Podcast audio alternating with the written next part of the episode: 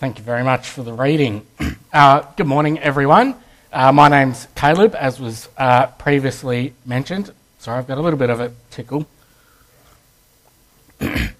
Uh, I was a fellow uh, student with Tim uh, for several years at the RTC, and then my wife, Claire, and I were on the same flight, on the same row actually, as Tim and Leah and the kids as they went over to WA uh, for their Vicaria, and we went to move over there permanently. It's where I'm from. Uh, and then uh, Tim actually ended up completing his uh, Vicaria at my home church, uh, Willetton Reformed Church. So it seems uh, my life and Tim's life have been wonderfully intertwined these last few years, and now I'm up here where Tim's been pastoring for just over 13 months, I think. so I just want to say thank you to Tim and to the other elders for allowing me uh, to bring God's word uh, to us all this morning. Uh, so, this morning we're going to look particularly at verses uh, 20 to 25 of Mark's Gospel there. But before we do that, uh, please join me in prayer.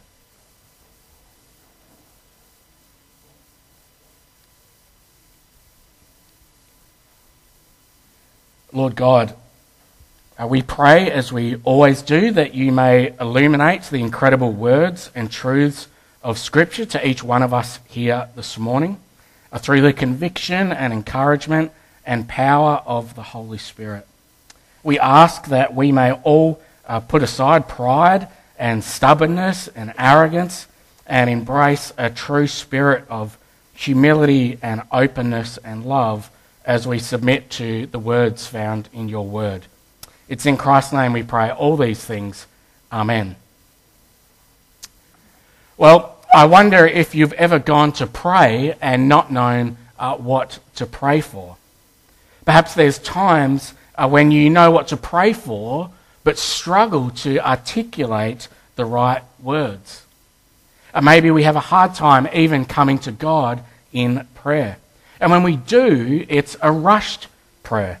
It's an unconsidered prayer, or it's just thrown up to God as the last thing you do before you fall asleep. For some of us, when we pray, we would say that we don't even feel anything at all. It feels just like words bouncing off the ceiling. Or for maybe for some of us, praying feels like a burden. There are times, I'm sure, when a prayer has just become the response you say to someone when they're struggling or going through a difficult situation. You just say, I'll pray for you. And perhaps for some of us here today, whether we're a new or lifelong Christians, prayer may be something that we know we get to do or even should be doing, but that often it's something that we forget to do. And if any of these describe how it is that you come to prayer, then may these verses in Mark be greatly encouraging and convicting for us this morning. And as we uh, go through the passage, we're going to uh, draw out three foundational pillars of prayer uh, that Jesus provides in his answers to the disciples and that we can apply to our life today. So the three pillars we're going to be looking at is faith in prayer, uh, the power of prayer and the heart of prayer. Yes? Perfect. Uh, so let's look at the first one faith in prayer. Uh, so, as was uh, read just a moment ago, uh, as Jesus was uh, turning over the tables, sorry, after Jesus was turning over the tables in the temple and gives the priest and teachers a good scolding. Uh, he and the disciples are walking back out of Jerusalem through Bethany, and Peter notices the fig tree that Jesus cursed. It's all dried up, it's withered from its very roots. And we look there at verses uh, 20 to 25. Peter is astonished and exclaims to Jesus, The fig tree you cursed has withered. And in verse 22, we see Jesus' response. And Jesus answered them, Have faith in God. Peter's statement here calls Jesus to make a statement of his own. Jesus is telling Peter and the other disciples to have faith. This is not a suggestion from Jesus. It's not just a recommendation. It is a command. It is required. Now, Jesus' response may seem kind of out of context. Uh, maybe Jesus is bringing up a new topic to Peter, and he's seemingly uh, addressing something other than the withered tree. But in fact, Jesus is referencing uh, both Peter's remarks uh, towards the withered tree uh, and to what transpired earlier in the temple. And we see Jesus go from cursing and condemning to now calling them to have faith in God. So, why is Jesus uh, doing this? What's the connection here? Well, one reading of this passage is a very kind of a Jewish contextual understanding of it, and it goes uh, as follow, that follows. That Jesus is condemned, uh, condemning the fig tree for not having uh, figs, even though it should have. And Jesus condemns the temple for their old way of operating in the temple through their practices and their sacrifices that they make. And Jesus is condemning too, condemning too the fact that they're uh, pricing up the, the doves and various other things for the people to buy and making little bits of money for themselves. And so now in this section, uh, in verses 20 to 25, uh, the understanding is that as the disciples saw the withered fig tree, they worried about how it is that they would reach God, how they would gain forgiveness from God if the temple and, and the old sacrifices are gone. The temple was meant to show the people's faithfulness, but it was now void, and instead it became uh, a place of business, and as Jesus said, a den of thieves. And so here, Jesus is reassuring them to have faith in God, to have faith in the new temple ways, that is, in Jesus. That the power is not in the temple and that forgiveness comes from God, not from the sacrifice. And this uh, reading, I believe, definitely has some uh, merit and some good application to it. And Jesus uh, could be speaking to the disciples with this in mind. Uh, if you'd like to read uh, more about this, I have a, a thesis I can uh, hand to you. Uh, but I want to suggest that, as is usually the case with Jesus, there is something more going on here. There is always something deeper, there is always something direct to the heart, always something that Jesus is speaking to our souls. And so Jesus says here, have faith in God. The point of faith and belief is so important here that Jesus repeats it multiple times uh, in these verses. It says in verse 22, uh, have faith in God. Verse 23, whoever does not doubt in his heart but believes. Verse 24, believe that you have received. Have faith and believe, Jesus is saying, in my authority to command, to perform miracles in my authority over priests and temples and creation. And then he says to them, have faith in prayer. Jesus is saying to his disciples, and by extension to us here today, believe that God can hear you when you pray. Have faith that God will answer you. Have faith that God will act. Have faith and believe. And what does verse 23, 24 say? It will be done for him. Pick up a mountain and throw it into the sea. Done. Uh, whatever you ask for, it will be yours. And, and whatever is a broad term, so he means whatever. That sounds pretty awesome, doesn't it? If that was the case, imagine the disciples. They were standing, uh, most believe, looking at the Mount of Olives that led uh, down below to some uh, 4,000 meters, feet down to the ocean. And so you can imagine the disciples going one by one, uh, believing they can literally pick up the mountain and throw it into the sea. And as they do, each one fails. But didn't Jesus just say, everything you pray for will be given to you? It will happen. And yes, if we're to take this verse out of context, if we're to isolate it from the rest of Scripture, then yes, you can see how people interpret it that way. And there are preachers, there are churches, there are whole ministries that are built upon this way of thinking.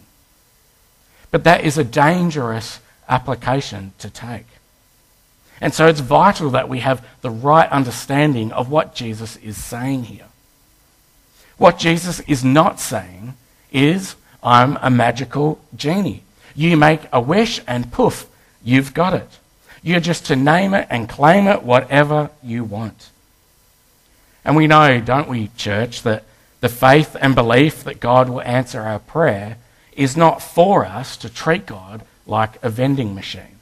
We don't just send up a prayer in faith and then out pops the answers. And we also know that throughout Scripture, the Bible is clear as to how we are to properly and appropriately come to God in prayer. We are instructed to not pray for our own selfish desires, our own uh, wills, but James 4 reminds us uh, you ask and do not receive because you ask wrongly to spend it on your passions. So, what then is asking rightly? Well, 1 John uh, 5 goes on to say, and this is the confidence that we have toward him, that if we ask anything according to his will, he will hear us. And if we know that he hears us in whatever we ask, we know that we have the request that we have asked of him. So we are to pray with our hearts aligned with God's will, with God's desires. And we can only do that by having our hearts changed by God, by having our hearts consumed by the Holy Spirit. And when we come to God, when we cry out to Him on our knees, are giving Him the concerns of our heart, we know and can be sure that He hears us. We can be sure that God answers us. And His answers are always good and right. They are always perfectly according to His divine and sovereign will. Matthew 7:11 says, "If you then who are evil know how to give uh, good gifts to your children, how much more will your Father who is in heaven give good things to those who ask him? When you pray for a sick, a sick loved one, when you're praying in a crisis or a struggle in your life, we can pray with the eager expectation that God hears and that he will answer. But there may be, on occasion, like Jesus in the Garden of Gethsemane, where God's answer is no. And it's in those times, though we may struggle to understand his answer of no, or maybe even his answer of not yet, that we may rest in the promises of God, in his plan and the providence to his glory. And we're to exhibit true faith and belief so that we can pray, Your will be done. When we come to God in prayer, surely it's a good thing to know what it is that we're asking Him, to be clear and to be certain in our prayers. Uh, one great practical way to do this is to uh, have a prayer list. And uh, whenever you go to pray, you, you take one thing off that list or maybe uh, pray down. And you pray with purpose and earnestness and a desire for an outcome. But often we can come to God and we can kind of pray around the things that we really want to bring to Him. We can ramble on without saying much. Or maybe we can pray with a kind of perfunctory, a performative prayer full of big theological terms. But God doesn't really care about any of that. What God cares about is your heart and your conviction in your prayer. What God wants, and He can tell, is genuine faith and belief in the words that you're saying. If a short prayer is all that you can muster, then pray that. If you wish for God to stop a hurt or to show mercy, to give you grace, be simple and direct to Him. And when your heart is breaking and there's no words to be found, we know Romans says the Spirit Himself intercedes with us, uh, before us, with groanings too deep for words. So may we have faith not in our own desires and dreams, but rather placed in the one who has authority over all things, the God who brings about every result. Well, that's the, the first pillar of effective prayer, to have faith in prayer. And the second, which we'll look at now, is the power of prayer.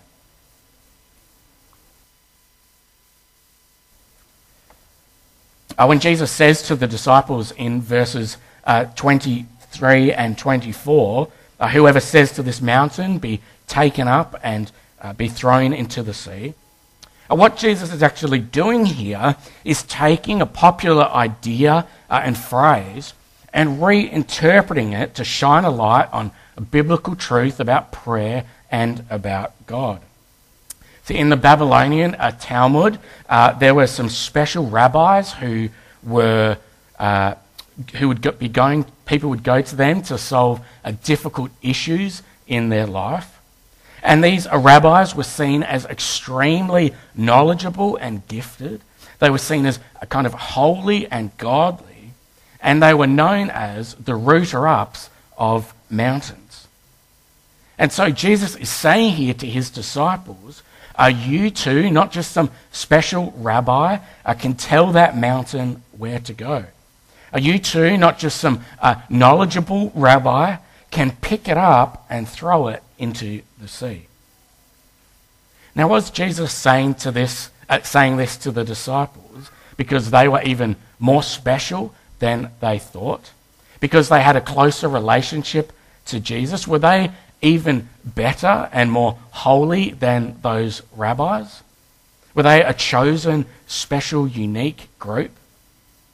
Well, we know throughout the Gospels, don't we, that they argued, they doubted, they were normal men just like you and me. And yet Jesus is saying to them, You too can do this. And Jesus is saying to us here today, We too can do this. We have this power.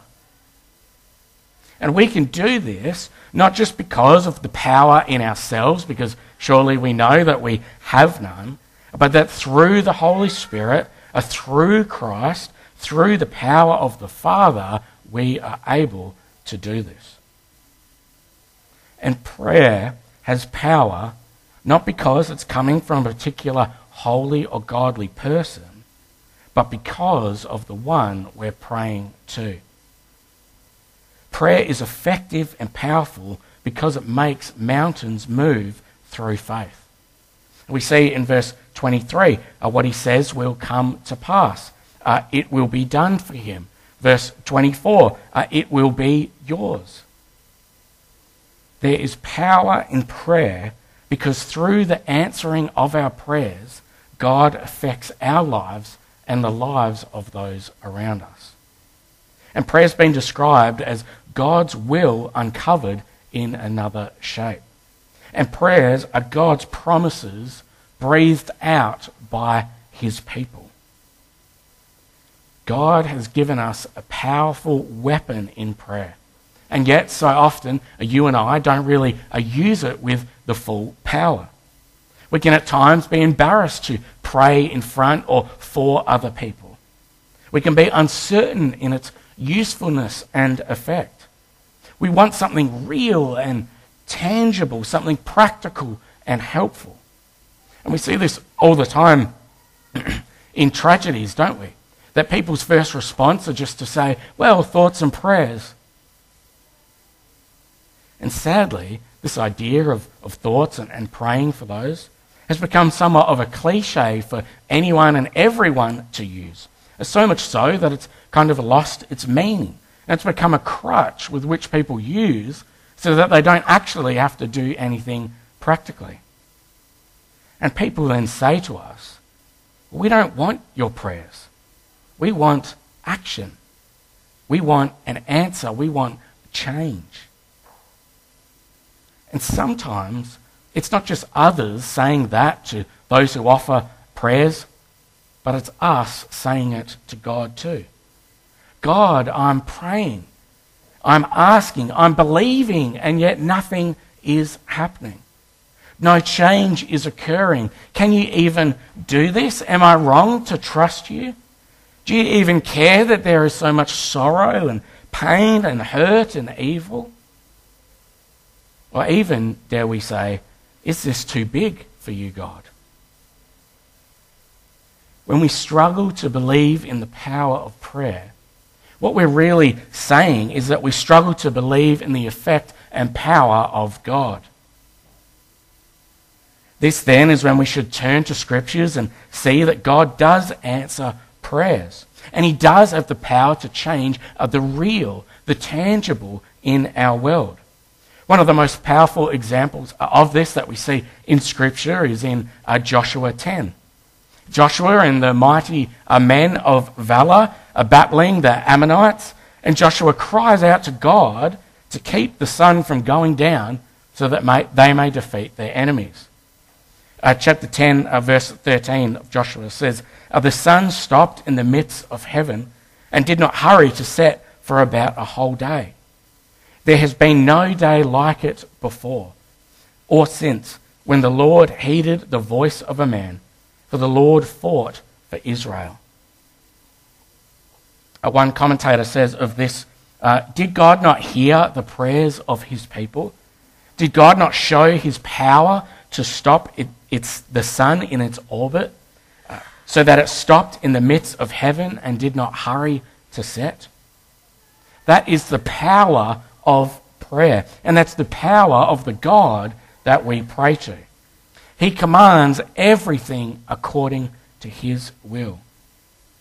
When we pray with the right desire to God, He will hear us. He will act. Nothing, no person, nor or any creation can stand in His way. And so Christ is saying uh, here in Mark to His disciples through prayer, you too have power. And that God has power to enact our prayers and to achieve our prayers. And this is another great reason to have a, prayer list so that you're able to look back through and see how God has specifically answered your prayers. And we can often, when we do that, see how uh, differently and how in the different time that God answers them. And it allows us to see if in our prayer list there's something more that we need to pray about. It's a great way to see the power of prayer. And so that's the second uh, pillar, the power of prayer. And now we come to our last point uh, having the right heart of prayer.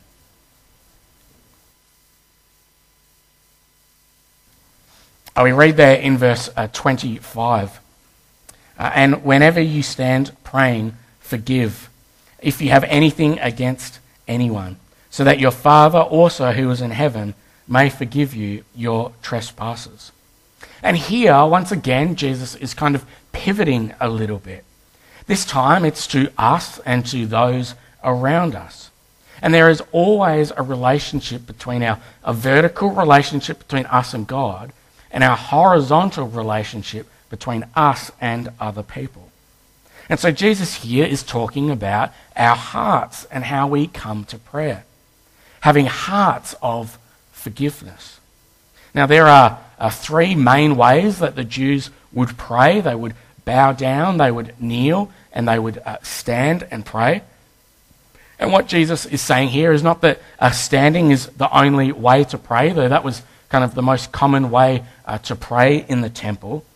But here he's saying, whenever you go to pray, whatever position that may be, when you do, think about your brothers and sisters. Be aware of how you're treating them. Uh, Ephesians 4 uh, 32 speaks to this. It says, Be kind to one another, tender hearted, forgiving one another as God in Christ forgave you. And Jesus says the same in verse 25 Forgive so that your Father also who is in heaven may forgive you your trespasses. He is instructing uh, each one of us, those of us who may be holding a grudge, those of us who are holding uh, out forgiveness away from someone else, to forgive. And now it's not saying here just blithely forgive anyone and everyone, that it should just be waters off a duck's back, to just brush it off, to forgive and forget. I don't believe that's the type of forgiveness uh, Jesus is talking about here, because that's not the way that we see God forgiving us. God doesn't forgive us for unrepentant sin, but rather he offers forgiveness for those who humbly come and confess their sin before him.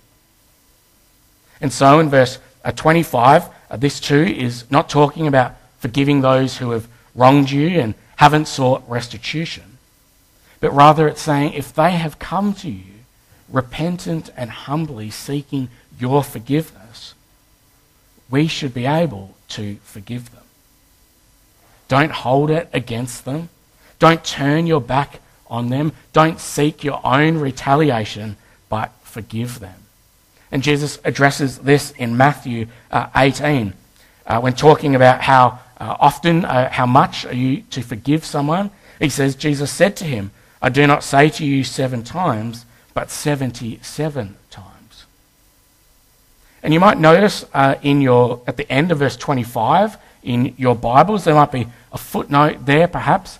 Uh, and some manuscripts uh, have uh, a verse 26 here. The verse 26 uh, is, is there in the Greek. It's kind of part of the verse 25 all in one. and the reason you might not see it in your translation is they think that Perhaps uh, that was added from Matthew's Lord's Prayer and kind of added to the end of that, not really part of Mark's uh, organic account. Uh, but verse uh, 26 says this But if you do not forgive, neither will your Father who is in heaven forgive your trespasses. And really, what we see here in both verse 25 and then verse 26 here is Jesus' emphasis and emphatic nature through the repetition here regarding how we are to view forgiveness. Jesus is saying to you, if you have not forgiven your brother or sister, or your friend, your parents, those who have come to you and apologized, God will not forgive your sins. He cannot forgive sins that have not been confessed. For it is a sin for us to hold the forgiveness uh, to those who seek it when we lean on the forgiveness offered by God for our sins. We should not dare to come to Him wrongly and then expect for Him to give to us rightfully. We are but lowly sinners condemned by sin to hell for trespassing against God, whose only way back to Him was through uh, his beloved Son, Christ Jesus, who took on to himself our sins and our debts.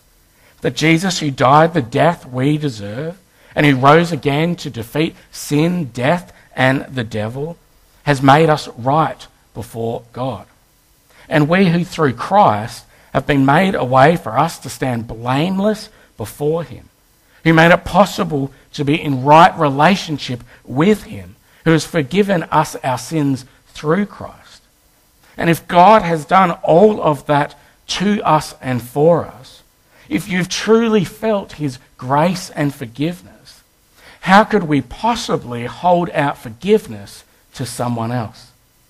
How could we possibly turn away a repentant brother or sister and then come to God with the right heart when we've not displayed that right heart to others?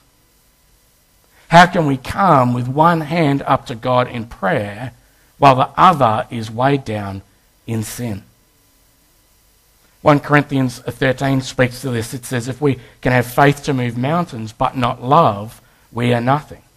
Or if we have not forgiveness as God has forgiven us, we are like a clanging cymbal and we lack faith, hope, and love.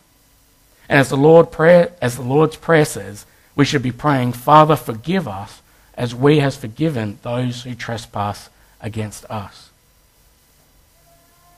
And if you're here this morning and you've never asked God for forgiveness, if you've never worried about praying to Him, you've thought that God doesn't care about your prayers, or that God does not or will not hear or answer your prayers, may you be encouraged to eagerly pray out to God. That you may taste the goodness of a faith filled, powerful, heartfelt prayer that it's not too late to pray to Him now in this very moment, being assured that God will hear the cry of a sinner turning to the Saviour. These are God's very favourite types of prayers, the ones He listens to with joy and love in His heart. And when you cry out to Him, confessing your sin and acknowledging through Christ's death and resurrection that He's made it possible for you to have a relationship with Him, when you pray to Him seeking forgiveness and relationship with Him, God will answer. God loves to answer the prayer of a heart of repentance and forgiveness. And so, when we pray, brothers and sisters, may we pray with uh, faith and belief. Faith as small as a mustard seed, but faith in his promises. May we pray with earnestness and conviction. May we pray with power and expectation. And not just pray with the language or the words of prayer, but pray with a spirit of prayer and a heart of prayer. Ask God that your prayers may be continually inspired and led by the Holy Spirit. Ask that your prayers uh, may be filled with godly desires from the heart that God may hear the earnestness with which your prayers are prayed. And that we should remember that our prayers may be used as a powerful weapon in the outcome of His will and may shine a bright and wonderful light to the glory of His name. Amen. Will you please join me in prayer?